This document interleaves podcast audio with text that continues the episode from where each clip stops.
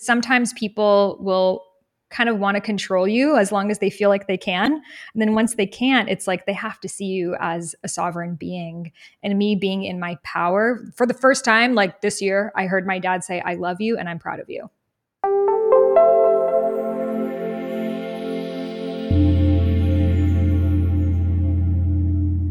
I hope you will consider joining me for Rebirth 2023, my most popular annual course. It kicks off on January 16th, and over two weeks, I will be bringing you various teaching modules on renewing your soul and charting your path.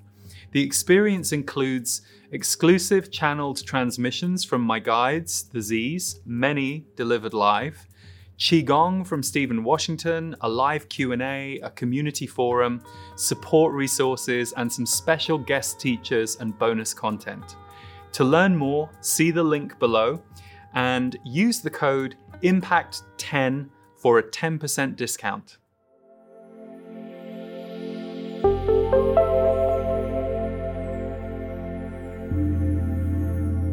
Hello, welcome to Impact the World. My guest this week is Sahara Rose. Sahara is someone I only came across in recent months, and I was immediately struck by the myriad of ways that she brings her work and her mission to the world. She really is a multidimensional creative and spiritual teacher. And she has a fascinating story about how she got involved in spirituality and how her work took her through activism into spirituality. And some of her very deep personal life experiences led to what she's doing now. So I loved this conversation with her. She's a very bright light in the world. And what I enjoy about her is her, she has a deep confidence in her mission, which she has had to earn. It didn't come easily to her. And she shares some of the scrapes and bumps that she has gone through along the way. We speak about rejection and how you often get rejected many times before you get accepted. The spiritual gift of meeting Deepak Chopra, who was an idol to her because he was her big spiritual activator when she was a child, and he went on to write the foreword for three of her books. We speak about life purpose and Dharma, and we also speak about events in Iran and our perspective on oppression, freedom. It's a deep conversation. She's a bright light. I hope you enjoy it and I hope it sparks something in you for living your life to the fullest, which really is what she is an advocate of. As ever, if you like the show, we are an independent, self funded show, so it means the world to us if you subscribe, rate, or review. Please subscribe to the channel on YouTube if you're watching, or on Apple Podcasts, or whichever system you use to get Impact the World into your ears, heart, mind, and soul. So stay tuned for Sahara Rose, and we hope you enjoy. Sahara, it's so lovely to be with you today. Thank you for being here. Mm, I'm so excited to be here on this podcast that I adore. So it's an especially special offer today. You were very new to me. I had not heard of you until fairly recently. And I think we got connected through a friend who recommended. And I, I have to say, I went and had a look at what you do in the world, and I was blown away because obviously what what I'll tell you what hit me. What hit me is you really are multidimensional spirituality in action. And of course, you're younger than me and you're having an incredible effect, especially on the millennial generation. And it's so heartening to see that and to see it broken down in digestible, grounded ways. So I guess the first thing I'm curious about for you What's your backstory when it comes to spirituality? How did you find it? What was your breakthrough? And anything that you feel to share? Yes. So, my mother was a refugee who escaped during the Iran Iraq War in 1981. And my father was an immigrant who fled right before the Iranian Revolution. So, Iran is majorly in the news right now. And growing up, that was the story I heard about every single day the revolution and everything that could go wrong. And that overnight, your life can be taken away from you. So make sure you have a really solid education and a plan and structure and, and systems as, as much as you can because life is so out of your control. So there was this undercurrent of deep seated fear and trauma, rightfully so. You know, so many people in the world experience displacement but then i was born into into this earth with a soul that wanted to travel and explore and take risks and ask bigger questions. And you know i believe my soul needed to choose my parents to to also give me a front row seat into what living in extreme fear can look like and vice versa for them to see what living in freedom can look like. So I grew up in Boston, really near Salem, Massachusetts, which is where the witch trials happened. Mm. And as soon as I learned about them when I was like eight years old, I knew I was a witch. Mm-hmm. And I became obsessed with learning everything about the witch trials, but also just rituals and practices. And I was a very intuitive child. I would see spirits all the time and have conversations with them and come up with these, you know, fantastical worlds that I probably wasn't really coming up with, but rather visiting, you know, Lemuria, um, many, many different places that now it's like, oh yeah, Lemuria, Atlantis, duh. But at that time, people thought I was crazy. And at one point in fourth grade, I was walking across a hill and the kids were all afraid of me because they called me the witch. And the kids were literally chanting, Burn the witch at the stake, burn the witch at the stake. And this boy pushed me down the hill, a very steep one, and he was wearing a metal cast, like those ones that you can walk on. And he came tumbling down after me, and his cast hit my head, and I got a concussion. And I rolled down that hill unconscious. And when I woke up, I just saw the kids surrounding me laughing. Hmm. And I had to just get up and walk myself to the principal's office. And like, my mom didn't know how to talk about it either. And after the school said, Well, you were scaring the kids, it's your fault. And I was no longer allowed to speak to the other girls that were witches with me. So that is when I hid my magic. I disconnected from it entirely. I was no longer interested in anything remotely spiritual. And my journey took me to activism you know then flash forward in high school i became the president of the local, local amnesty international chapter and i was organizing protests and i just knew i was here to help the world. And unknowingly at that time my parents did not tell me that amnesty international was the organization that freed both of my uncles when they were political prisoners being tortured in turkey so it was like my soul just knew that I needed to help in this type of way, that I was so blessed to have this freedom and I needed to use it. So I went to school, college in DC, and I was on a path to become an international human rights lawyer. And through that journey, I was working in different NGOs that I started to realize the distortion that was going on in that field. That many of these organizations that were claiming to help were not actually helping, and just all the layers of bureaucracy and I wanted to be with the people. I wanted to talk to them and feel their energy and, you know, be on the grounds because I had been doing lots of volunteer work, living with families and connecting with the actual people there. But seeing in DC, it was it was a political game. So then I asked myself, well, then what do I do? My entire life I've been on this trajectory and now I don't want to do this thing anymore. Then what is my purpose? And that set me on this journey of like asking myself what my purpose was. So I was still thinking of it very much in terms of my career. I thought my purpose is my career. So I'm like, what job do I get, you know, when I graduate? And I started to experience really bad health issues at that time. So I was like deep into Ashtanga yoga, raw vegan, that that whole thing. And at first it was really great for me, but after a few months I stopped getting my period. 1 year, 2 years passed, no period at all and I was experiencing all sorts of issues. And when I went to the doctors and they got my blood test, they said, Your body has gone into perimenopause. Hmm. So when your body goes into perimenopause, when you're 21 years old, you're set up for a lifetime of health challenges. So they said, of course, you're never going to be able to have children, but you're likely going to be handicapped at a young age. You're going to experience just all sorts of issues that happen when your body is not functioning the way that it's supposed to. And they prescribed me over a dozen prescription medications from I was on hormone replacement therapy. They gave me antidepressants because they said it helps with your gut, like all sorts of things. And intuitively, I just knew that there was something deeper going on and that the reason of my health conditions wasn't the lack of these medications. There had to be something that was causing this but i didn't know what that was.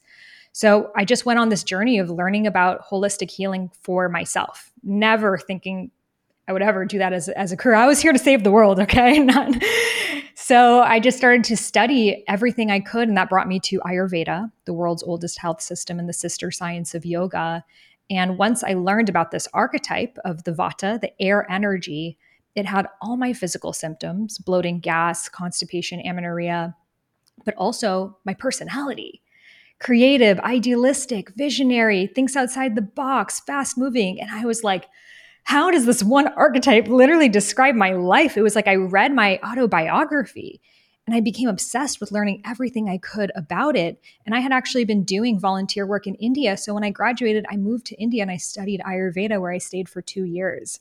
And that brought me on this journey of then going into the spiritual side of it, of bringing my mind and body into connection. But what is deeper than that? Because the purpose of health is not to you know get a gold star and have perfect digestion and like you lived life but it's so health is not holding me back from my purpose so hmm. again mm. what is my purpose and i started to learn about this concept called dharma your soul's purpose the big reason why you are here and how your dosha can actually be related to your dharma and i was like wait my physical conditions can be related to my sacred calling here on earth and i just went down this it, it wasn't that at that point it wasn't so much of a rabbit hole because that's when i started to channel this information more. There was nowhere i could be reading about this stuff. I became in relationship with the work and it would start to come through me in different ways. And i was as i would write i would just be looking out the window and and, and text and words were coming through me. And oftentimes it was ancient text that i had never learned in this lifetime. Gunas subgunas like specific ayurvedic and vedic terms that i could not make up that are later verified and, and to be true that went into one of my books, Idiot's Guide to Ayurveda. So I share this entire backstory because for me, my journey has allowed me to see how much my ancestral lineage, how much my health conditions, how much so many of the things that could take someone off track of I can't live my purpose because that is why I'm living my purpose. And that is why I believe all of us can step into our purposes. Beautiful. Thank you. Thank you for sharing all of that. And of course, you've shared for us the story, but I'm sure there were all kinds of emotions and difficult moments and, and thoughts along the way. But I want to go back to something you said early in your story, and you spoke about the witch element. You know, one of the things that hit me when I started doing this work 20 something years ago, I had no idea how many of us had fear of persecution or the ancient history of witch persecution, which we now know was actually a really convenient way to get rid of powerful and influential women. You know, I, I, grew up thinking, oh, there really were witches and they really were murdered. No, no, no. A lot of very powerful, influential women were taken out using that as an excuse. Um, but I have worked with so many people who have similar mm, abilities or leanings as we do, and myself too, where you go through that thing of, can I do this? Can I say this? Can I be out there? So you clearly were very confident about putting that out there as a kid. I'm curious, what form did that take for you? Was it you were telling the kids intuitive things, or how did they come to identify you as a witch and oh, I was making full on sigils. like okay. I was like in it. I had spell books. I was like creating altars for the four directions, and we were like standing in the four directions, calling people in. We would we would talk about the difference because you know Massachusetts has so much history, and especially at the beginning, I would be confused about what was real and what wasn't real because I would I would see spirits and um, so sometimes at the at the beginning I would tell people like I see the energy of Abraham Lincoln here and they're like you are bananas. Like you are crazy. Um, but so so then we kind of started to just keep our rituals to ourselves. There were four of us and that's what really made the kids bully us. And how how old were you at this point? I was in fourth grade so 10 years old. 10 years old. And so you had a concussion because you were pushed down a hill and the teachers told you that was your fault and that you were scaring the kids. There was no compassion or sympathy for you. They basically treated you the exact same way because of their own fear or judgment. Absolutely, because for them, all they could see was you guys are doing things that's creating disruption. And that's the exact same things that happened during the times of the witch trials. The midwife, oh, that's disrupting the way that we give birth. Or the, the medicine woman, that's disrupting the way that we choose to give our clinical Western medicine. So anyone that's a disruptor, anyone that's a trailblazer, anyone that's just doing things in a different way, of course, the status quo does not want that. Well, I I was fortunate enough to be on your podcast. Uh, we recorded it a while ago. I know it will probably have come out by the time this show comes out. And I, your your podcast is called the Highest Self Podcast. And as I was preparing to talk to you today, I was having a little look at you know your stuff and 30 million downloads uh, of your podcast, which is a lot of downloads. So, in a way, what I love is there's the evidence of you as a disruptor but in your adulthood you're a, a positive disruptor but isn't it interesting that sometimes as children too much energy or doing something too different it tends to get quashed down and stamped Absolutely. I think the fact that the country that I come from, that if my parents had not fled, I legally cannot have a voice. I legally cannot dance. I legally cannot sing. And the fact that I was born into this planet with like creativity exuding out of my pores, but coming from a place where that would literally get you sentenced shows that life continues to foster and blossom even when there is a complete desert. And, and to me, that's what the Sahara rose is about being that rose even in the desert. Mm, beautiful. How, how did your parents adjust? So, you know, what age did they come here and what did you witness about their ability to shake off some of the heavy programming that they would have been living under when they came to a different country? My parents have never gone to any type of therapy or healing or any of that because, in a lot of immigrant cultures, there's this belief that, well, we're the lucky ones. Mm. Because, in a way, they are. We're, we're the ones who got out. We're the ones who you know, have success here in the United States. So let's not talk about what happened before. Let's not think about it. Let's just move on. And to them, that's what healing is. And in a way, they definitely have have helped heal our ancestral lineage because they brought us to another part of the world. However, the undercurrents were always there. My father had really bad anger issues that one little thing would cause him to erupt. And mm. for my mom, it manifested into just constant anxiety and worry and fear. And, you know, for every single person, fear manifests in its own way. And it really actually erupted when I was flash forward 23, 24 years old, living in India on this alternative life plan. And they did not understand it. And in fact, they were so scared, you know, so scared that I would end up homeless, so scared because to them, being a creative is being a starving artist. You're, ne- you're never going to make money doing that. And it was at that time that we were constantly fighting, like texting and just, they felt like I had basically let down the entire family, that they had sacrificed so much for them to, for, for me to be here in the United States, that this is how I repay them by leaving to India and not getting a stable job and look at just the damage that you are causing on this family. Because again in a lot of immigrant families it's very it's very tribal and it's like if one person leaves the tribe you're hurting all of us so how dare you? Hmm. and these years i had a lot of confusion of can i even step into my own purpose or do i owe my parents my life? Because they did create my life but also it's my life you know and i would ask people then I, I, ventured to bali and i would ask everyone i met i'm like do your parents know you're here? Like are they okay with this? Like you know what's going on? And some of them were like yeah my parents visit me in bali. I'm like what? And other people are like i haven't talked to them in 20 years. I'm like what? And just seeing all of these different realities. Mm-hmm. and finally the fighting got so bad that i needed to come back to boston where they lived and just kind of like face off and, and have this conversation. And I remember a specific conversation that my dad was just so angry, just yelling at me, saying, You're a loser, you're a failure, you're the scum of the earth. I want nothing to do with you. You are no longer my daughter. Hmm. And I remember going to my childhood room and just crying on the floor and just looking at my toys and being like, what did they do this all for? Like, follow your dreams, like, be your best self. But here I am doing it and I'm dead to them. And then a wave hit me, and it was this wave of freedom, this wave of, well, if I don't have anyone else to live for, then I'm going to live for myself.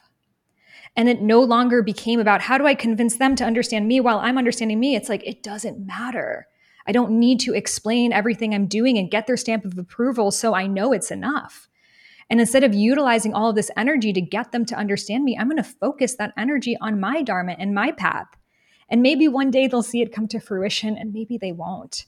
But I can't continue to live like this. So I got I had a friend in Bali and she's like, You can co host a retreat with me in India. I'll pay for your flight. I'm like, I am there. and I went back to India and this time didn't feel apologetic about it. Beautiful.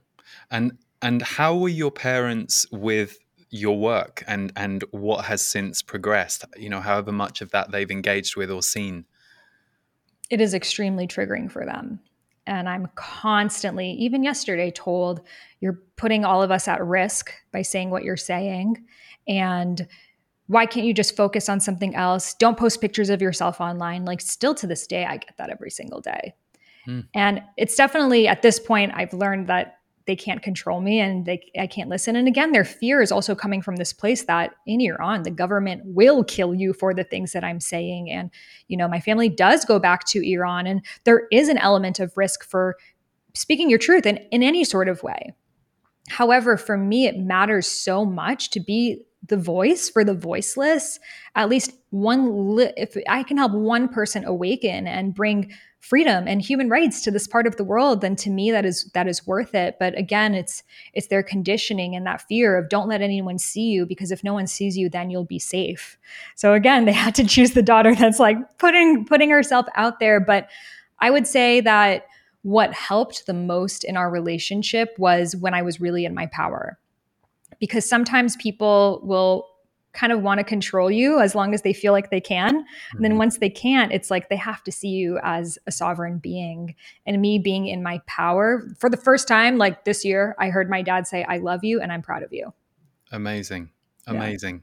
And and everything you've said makes sense. I, I think one of the trickiest things for all of us is knowing that there are so many different perspectives that we all have. And our stories and our traumas and our fear and our love informs that. So being able to somehow find the middle ground, especially it's interesting, isn't it? You know, I think of you and I think, you know, you've made a very big impact on a lot of people. So it's it's not like uh, you're in this small box that you know no one can really talk about. Especially with the advent of the internet, anyone can go and see what you do. So I can I can understand it from their perspective.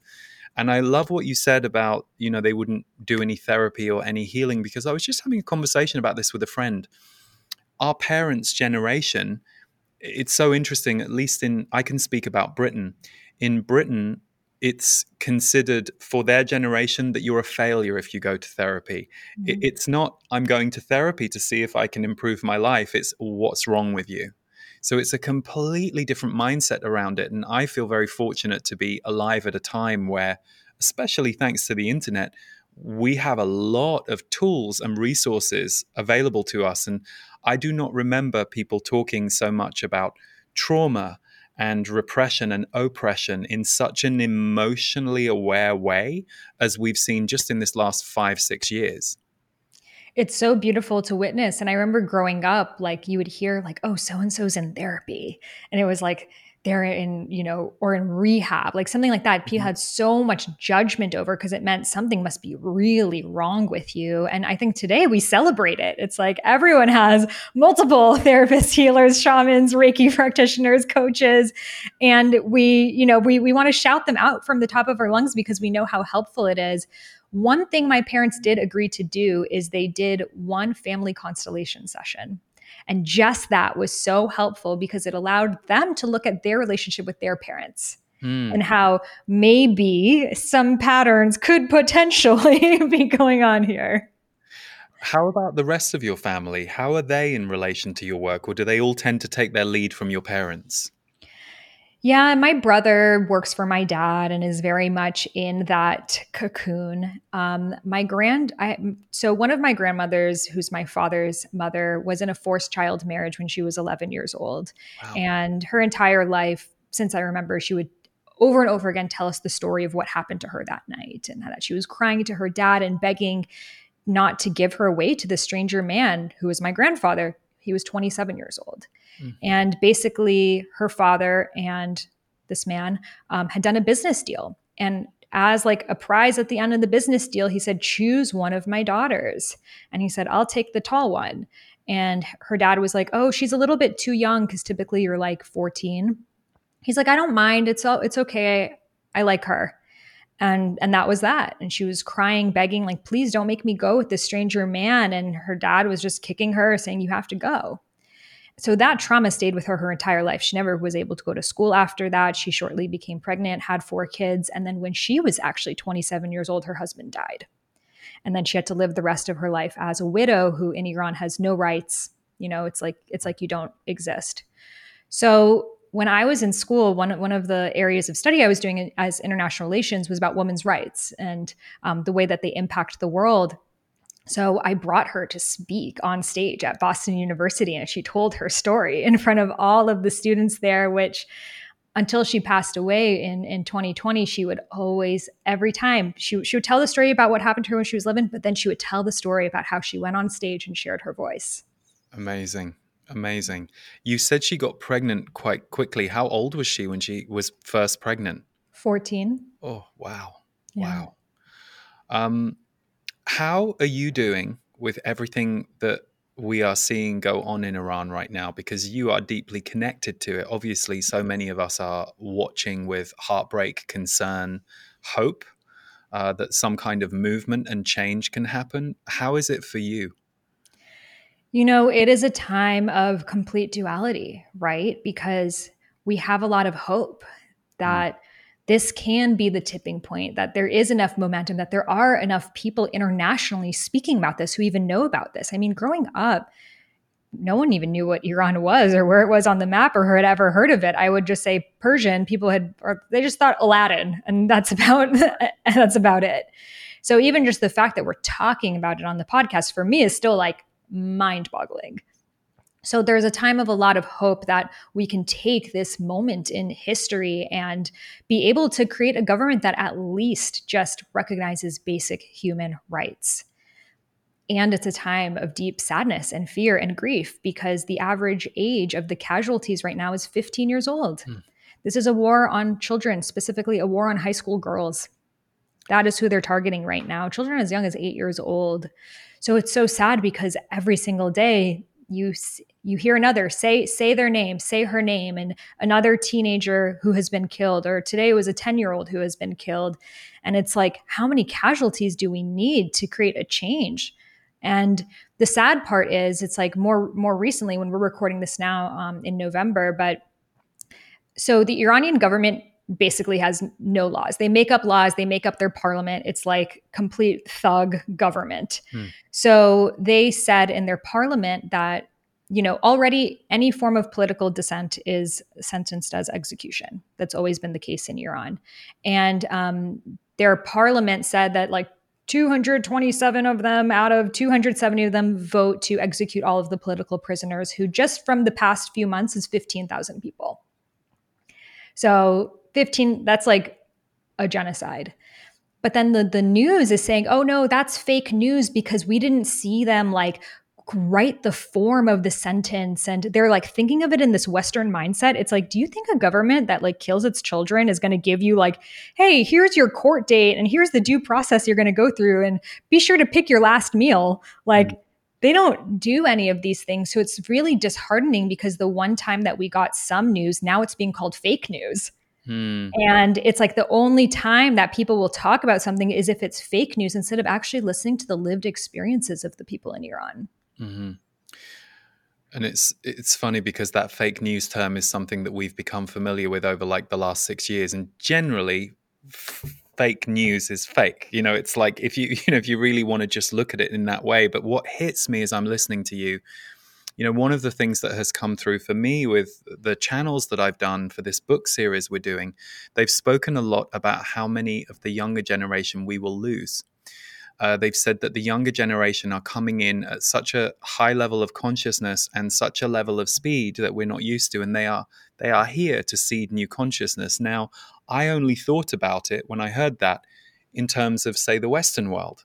And they were talking about the suicide rates that we're seeing. And they were saying, you know, a lot of these sensitive kids are not going to make it with the current reality the way it is because it's too jarring for them. It's it's too old.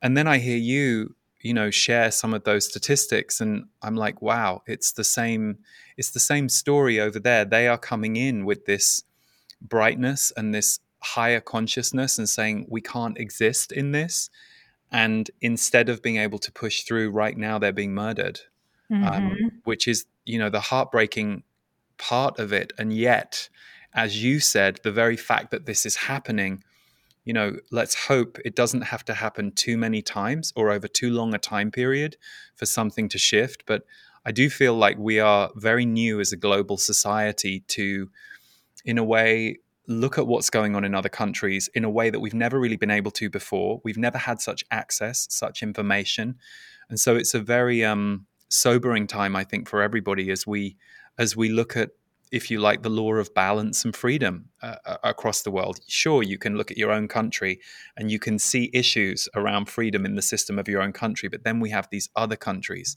that, to those of us who didn't grow up in those kinds of regimes, are just unbelievable to us. Mm.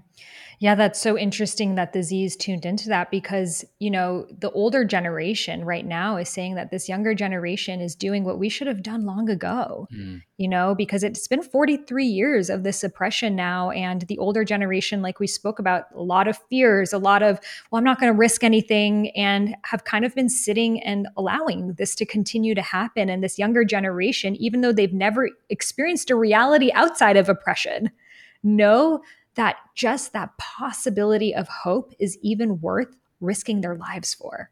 Yeah. And of course, you know, just on a on a macro level, what they don't realize is by annihilating that many of their youth, they are completely uh, risking the future of the country, the system, because they are annihilating their young. I mean, it's it's it's it, yeah. It, it, I, I, can't yeah. even give it words. And they're activating so many more because yeah. when you when you fight against light the light gets stronger. Exactly exactly. So thank you for sharing your you know your relationship to that right now. And you know i'm going to move off this topic and maybe go a little bit to one of your speciality areas. Um, it's interesting that your purpose had activism and international law as such a such a big a big theme there. Obviously, that was your path of purpose, but I know that your book Discover Your Dharma is all about activating our purpose. So, as someone who is knowledgeable about the energetic and, um, if you like, physical maps that are available to us to understand that, could you share something for someone who's like, I still don't quite know what my purpose is? Yes. Any tidbits? So the word dharma really is, to me, the way that I translate it is your soul's unique frequency. So it's not just what you do, but it's who you are. It's not the things that you do, it's how you do those things, why you do those things. It's your texture, it's your scent, it's your radiance, it's the flavor you add to every single thing. You know, like a channel. We are all channels. We are all conduits of the divine. And the expression that it gets is going to come through our unique samskaras, the stories that we have grown up with, and the unique balance of our chakras and the ways that they express through every single one of our being. So in, in Vedic texts, they say that we're all born on a pathway towards our dharma. So you were born already living in alignment with your dharma. And I imagine this like a highway that you're going down and you're on cruise control and you're you know exactly where you're going, but then life has some exits. And the first exit might be, hey kids, we'll make fun of you if you show up like that. Or your parents will love you more if you do that, or you'll make more money if you do that, or well, everyone from your town does this. So if you don't do this, you're never going to make it, or you better show up this way, or, you know, it's like, and the exits, it's like Disney World. It's like they keep getting more and more and more, and you're afraid if you don't get off the exit, you might miss it. So most people, they go off one of these exits. And what happens is the universe responds in what we call karma so, karma also has many different definitions, but one of them is bounded action by the universe to keep you in alignment with your dharma. So, the karma shows up as the, the resistance. So, first, it's that tap, tap, tap. Something feels a little bit off. You're feeling a little anxious. This doesn't really feel right. But most of us were used to living that way, and we keep steering off track in the exit away from our dharma. And then the taps get turned into punch, punch, punch, panic attacks, you know, depression, and it keeps getting more and more severe. Some people turn course and other people keep going down that exit. And then the universe is like, okay, they are not responding. We need to make this more transparent here. And that's when it can be an on your knees moment, a, a breakdown, a collision. It looks different for so many different people. And that's not to get you you know? It's not that karma is necessarily this like this evil force to to like what goes around comes around. That's not the full understanding of it but it's to protect you because life is not meant to feel like a series of unfortunate events. It's actually meant to be lived in flow. So when we move out of this exit we finally hit rock bottom. We're not going to continue that way and we go back towards what feels more resonant for us. We might not know, we never fully know where the end of the highway goes. That's the beauty. We just follow what feels a little bit more expansive for me at this time. Then you start to experience what we call Kriya, effortless action, bringing you towards your Dharma. So that's when you start to experience synchronicities, hearing the right thing at the right time. Maybe it's this podcast someone having a conversation, giving the exact codes, which takes you to that next step. The music communicating to you. Oh my God, sometimes I'm writing the lyrics or like, this is what to write next. I'm like, thank you. And it suddenly feels like you're just meeting people and that's guiding you to something else. And before you know it, you're taking 10 steps forward when you're physically taking two. And that is the way that life is meant to be lived. And I remember when I met Deepak Chopra, which was literally walking up to him at a conference, like zero connection to him, just walked up to him. And, you know, at that point, I was not sure if I would ever make it as an author. I had just written the book, I barely had any money. And long story short, he ended up writing the foreword of the book. And we can go into that story if you want. And all of a sudden, my life went from like living at my grandma's house, not having money, like studying for this real estate exam while crying because I didn't even believe in having houses, to Deepak Chopra writing the foreword of my Ayurveda book. Like, what? And I remember asking him because he was talking about Kriya and flow and, and synchronicities. And I'm like, um, hi, Dr. Chopra. Um, can life always be lived in flow or do periods of flow have to be followed by periods of inertia and heaviness and darkness because it's just things can't always be good, right? And he said, Sahara, if life is not in flow, then something's wrong. And that to me opened up that perspective of, oh, what if this is my new normal? What if I move through life in Kriya? What if I move through life feeling like I'm being propelled by the universe, not pushed back against the universe? That doesn't mean everything is always easy because there's also the collective karma of this world we're living in. Mm-hmm but it means that I get to choose the path that feels in alignment and resonance for me. And that to me opened up entirely new potential ways of being that I experienced today. That, like, this is my job talking to you, who's like predictions I love. And it's so cool because that's what living your Dharma is. You get to live a life that is exciting and juicy and it brings out your best. And every single person has that pathway for them.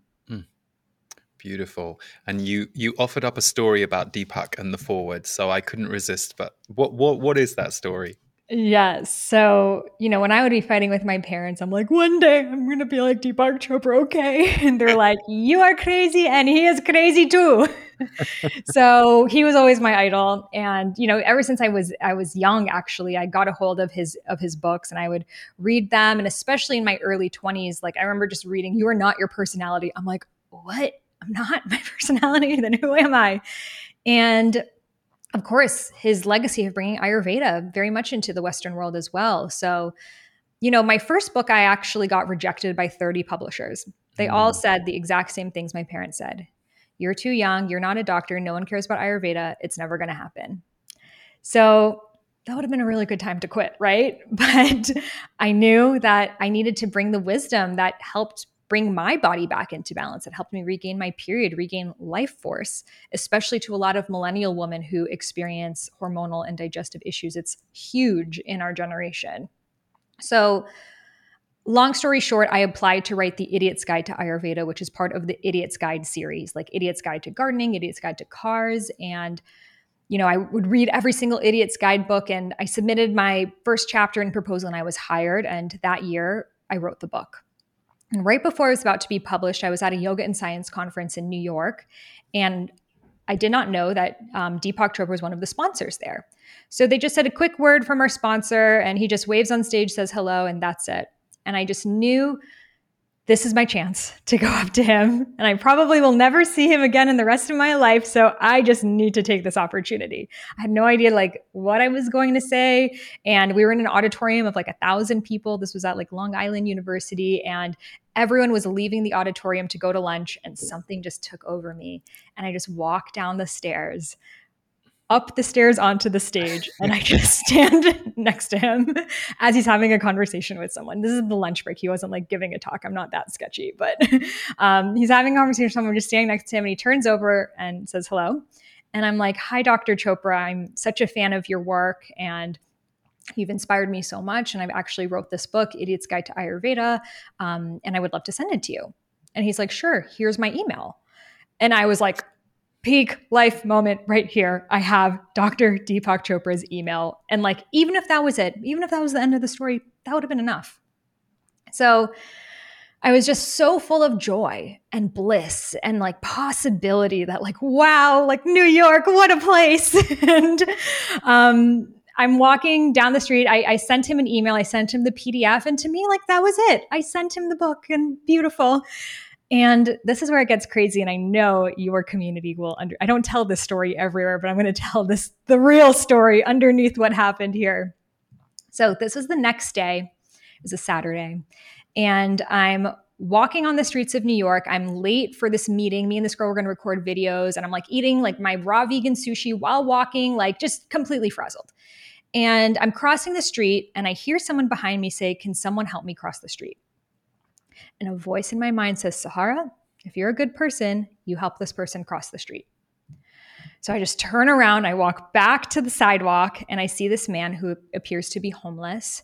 And I ask him, Sir, where would you like to go? He links up on my arm and he says, Please take me two blocks down into the subway and like help me find this specific subway and like this whole map we have to do. And I'm like, Sure. You know what? I'm already late. Let's let's do this. So we're linking arms and we're talking, and I can actually still smell his stench today. It was yeah. a very, very strong odor, and his face was very discolored. Someone that most people would not want to look at. Hmm. And we just start talking, and I'm like, "So, where are you from?" Turns out he was a refugee from Iraq who had fled hmm. the war. And I'm like, my family's from Iran. And we start talking about it and having this conversation about his kids and how one of them became a doctor and one became a lawyer. I'm like, wow, this is amazing. I put him in the subway. And as the elevator is about to close, I ask him, Sir, by the way, where are you going? And he said, I'm going to university to teach. I'm a doctor of physics. And the elevator closed, and I was like, wow, what a humans of New York experience I just had right there. Like, great conversation with this man. I would have never guessed he's a professor of physics. Like, again, just so joyful, so full of life. And I just checked my phone. You know, you check your emails all the time, and there's an email from Deepak Chopra. The moment I let go of that man's hand. Hmm. So I open the email and it says, What is your number? I want to call you.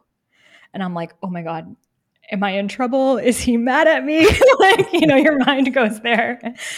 So I immediately give him my number and he immediately calls.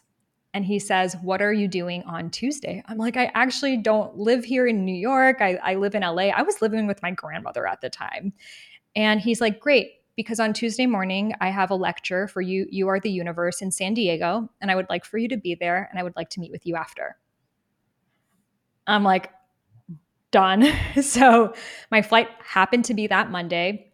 The next day, drove down to San Diego and I was like writing all these yantras, like getting myself into energetic alignment and, you know, was shaking during his talk. And after he pointed at me and he took me to a room where it was his team and they asked me a bunch of questions. And after he said, I loved your book. I loved the way that you modernized Ayurveda. You truly have a gift, and I would love to write the foreword of your book and invite you to join our team.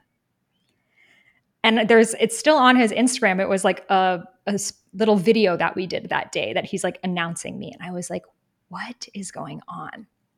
So I realized that that man, that homeless man that I saw, was not a human, but actually was an angel. Mm. To help me see, would you respect someone who's also a doctor of physics, the same way that you would another doctor of physics who's reputable and who can get you places and who is a star and you've always looked up to and, you know, is an opportunity for you. Would you respect that same wisdom if it lived in someone who kept you off course, hmm. who no one wanted to look look at, who no one even wanted to be around? Would you respect that wisdom the same way? And I believe the fact that I said yes in that moment is what caused all of this to happen. Wow. That's beautiful. That's beautiful. Yeah, that's yeah, I'm glad you shared that story. Thank you. And you know, the spiritual lesson that you just shared is one thing, but one thing that hits me and this is so true for anybody creating anything, doing anything, hoping for a very aligned relationship in your life or business partnership and you haven't yet found it, you know, rejection is the path to getting there. But so many times we will recoil from rejection, or we will take it personally, or we will think what's wrong with us. And I had a, an, an incident in my own personal life in the last few weeks where, because of what I do, I got rejected. And it was such a um, surprise because of who it came from.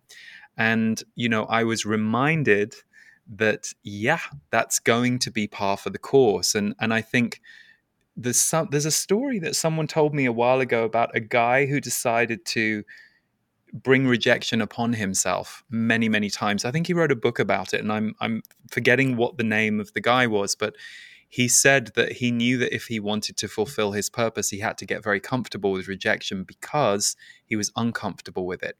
And if we look at rejection as a theme in your life it's been huge and even to some degree daily. And yet here you are and and look at the impact that you've been able to make for those who you are designed to help. So it's it's beautiful. It's incredible. I love that you shared 30 publishers rejected you and then someone who many publishers will listen to and respect because of the work he's done and because he's proven himself he goes wow this is brilliant so you know this is just a a message for anyone listening who's in that place that we've all been in or might be in right now where we're like, oh, this rejection means it's not supposed to be. No, it just means it's not the right timing, not the right people. And you're going through another round in yourself of, am I really willing to stand for this in myself?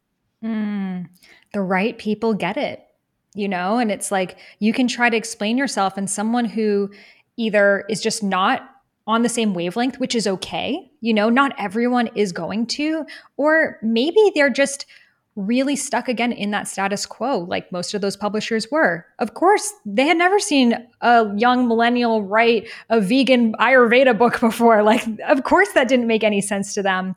But someone who's very intuitive and can see the unseen, and I actually do believe there is has to be some past life history going on here. And I actually have some different downloads around that. But he, for whatever reason, soul contract, intuition, just just seeing an ability, a talent, was able to recognize. And that to me, I mean, to this day, like I had not even had a book come out yet. And he has since written three forewords of all of my books that I'm just forever in reverence for Dr. Chopra. So good. So good. So Sahara, we've you know we've talked about a, a, good number of things about your life so far. I'm curious, what are you calling in or intending for in the next 12 months, if anything? Mm, so, like you, we're both channels who channel music. and I have my DJ equipment right next to me. But the greatest healer on my path when I was going through all that fighting with my parents was ecstatic dance. Mm. I would go on that ecstatic dance floor. I had never seen ecstatic dance in my life until I went to Ubud, Bali. And at first I went there, I'm like, are these people on drugs? Like they're like rolling around and making totally. all these sounds. But that's totally your first reaction. And, and, right. and then you go, oh my God, this is Mecca. And then I was like, I need to do this at any opportunity. So I every Friday, every Sunday, I would find other places and I would just start ecstatic dancing. And I, I really went there because I was very devout to my yoga practice. And it ended up being like dance, you know, not telling my body what to do, but letting my body tell me. Mm. So there would be so many times on that ecstatic dance floor that I would just go through such anger just anger with my parents and who do they think they are and who do they think telling me what to do followed by the next song i'm like oh my god i can't believe they've gone through that and such compassion and even sadness. And to the next song like we're all dancing in harmony and unity together and that oneness and ananda bliss consciousness and just moving through so many layers somatically consciously intellectually on the dance floor. So more recently i've realized the limitation of words and how words can only really get us so far. And even the words that we speak right now, even if I was going blah, blah, blah, blah, blah, blah and you were doing the same, you would get the conversation and, and, and feel its resonance. So that is why I have been especially so I went to DJ school 3 years ago and it was always something I just did for friends, did for fun and I'm like no, I need to allow people to dance their dharmas.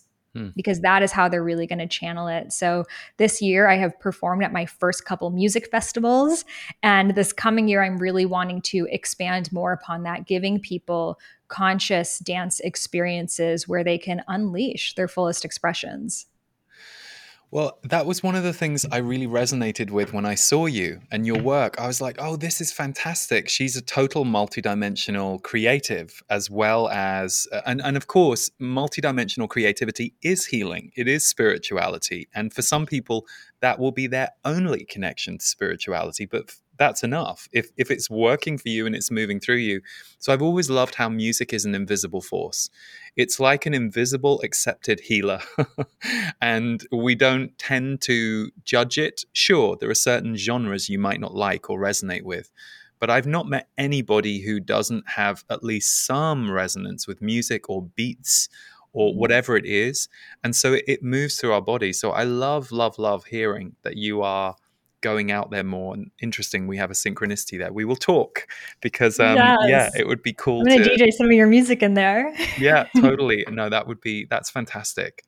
And perhaps on a on a personal level, is there anything that you want to curate for yourself in your life that isn't a thing or a doing or an offering to others? It's a personal thing for you and your path, your next evolution. Mm.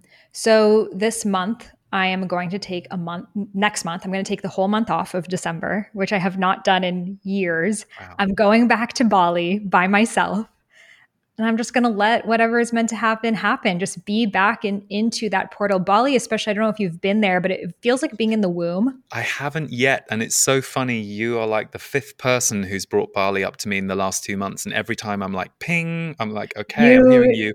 And when you just said you're taking the whole month off, I'm like, "Oh, imagine." imagine, imagine that. So, thank you for planting a seed. So, you're going to go for the whole month and just see what happens. I'm going to dance, I'm going to drum, I'm going to play music, I'm going to go to the temples and do rituals and also not do and allow space and allow the next version of me to channel through. You know, the the beauty about being an author and entrepreneur and podcast host is that there are no two same days and the more energy you put into it the more that you see but that can also become kind of like the shadow of it as well mm. that there's always more to do. There's always something breaking. There's always a fire to put out. And if it's not then you're thinking what's next to get ahead of it. And i've recognized that sense of urgency within myself right? Of like okay like make sure everything's good. And and that's probably coming from my ancestral lineage as well. So I'm really needing to take that sacred pause to go into the kapha dosha, the earth energy, because I know that only in being in that soil, my next version will come through. I love everything you just described about being an entrepreneur because it's all true. And the other thing that hits me as I'm listening to you is I think psychically too, especially when you're serving communities in with your work, psychically I think it's good to step back and take a break and I've managed to do that for like 10 day to 2 week periods, a bit more over the last couple of years, but you have planted a seed Sahara. I'm going to be saying, "How is December? Tell me." But I also I also get that and this is the beauty of taking a break from anything, whether it's a relationship or your work you rearrange and you rebirth. You not only refuel yourself, but you come back different. And that was something I learned many years ago. Very important to be able to step back in whatever form it is. And and if you're in a life where you don't have that ability, start thinking about how can I create that for myself, even if it's just a weekend how can I start to create some of that space or freedom for myself? Because it's it's possible to create it, and there are many different ways we can create it. But I love hearing that, so thank you for sharing. Yes. Well, if you ever need Bali recommendations, and some of the places that have really activated me are Bali, um, India, especially Rajasthan. If you ever mm want to go there, it's just so sacred and I have beautiful. been there, but a long time ago. And India was one of the most powerful trips of my whole life. Oh, it changes you as yeah. a person. Morocco, I, I spent a month there this June, and that was just so beautiful. Just because the Sahara Desert used to be an ocean, there are mm. there are fossils of starfish in this desert, and it just shows you change is life. And just to see also the beauty that has been created there, it was astonishing. And and also doing volunteer work in all of these places. Anywhere I go, I'm I'm with the people. I visit schools, I visit orphanages, I ask them what they, what they need. I go to local shops to buy those things, and it connects you in such a deeper way because sometimes we're so stuck in our own problems and they seem so important to us. And sometimes just like putting your problems on a shelf, going out there and being of service in this larger way puts everything back into perspective. And then you realize your problems are such a blessing. Yeah, totally. Beautiful. Sahara, thank you so much. This has been a delightful conversation, and you know, I'm, I'm, I know that many people may already know you, but hopefully, uh, viewers and listeners who haven't yet come to know and meet you will get to experience some of your journey, your wisdom. Where is the best place for people to find you? Because I know there are many different places they can go. Yes, if you go on my website, I am sahararose.com, you'll find everything there. Um, there's a quiz people can take called the Dharma Archetype Quiz. So it helps you understand which archetypes are, are more present in your Dharma the artist, the visionary, the entrepreneur, etc. And you can find my podcast, Highest Self Podcast, courses, institute, all of that over there. Beautiful. Well, thank you for you know, every now and then I'll meet somebody who just makes me feel happy that they exist oh. and because of the mission that they're on and what they're doing in the world. And you are absolutely one of those people. You've been you've been a real um, blessing for me this year, meeting you, mm-hmm. seeing you, coming to know what you're doing. So thank you. And thank you for being here today. Oh, I so deeply appreciate that. Thank you.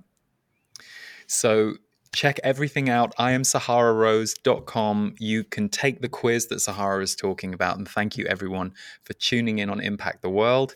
As ever, if you like our show, you really support us when you subscribe on YouTube or on Apple Podcasts, whichever place you're watching or listening. Take care until next time. Thanks for tuning in. I hope you can join me for Rebirth 2023 this will be our sixth year of holding a rebirth experience in January. And it's something that I originally created because I recognize that the end of a year and the beginning of a new year is a very potent and fertile time for us to let go of what we have walked through and call in what we would like to call in for the year ahead. So, as well as practical and grounded guidance around how we do that and open to that, I also bring in my guides who will be very specifically working with the energy of 2023 and what we are about to walk into to help us center, ground, but also call in what it is that we want to next create. The rebirth experience is very multidimensional. We have everything from Qigong to dance to channeling to grounded teaching to energy exercises to meditations to music We try and bring you as much as we possibly can in as rounded an experience as we can offer so that you can really immerse yourself in one of the themes for this year, which is renew your soul. It's something we all need to do on a daily, weekly, monthly basis. So, a huge focus of Rebirth this year is renew your soul, and the other side of it is chart your path, helping you to map out the year that you're walking into with intention, with clarity, and with joy. So, we look forward to you joining us for Rebirth 2023, where you can renew your soul and chart your path.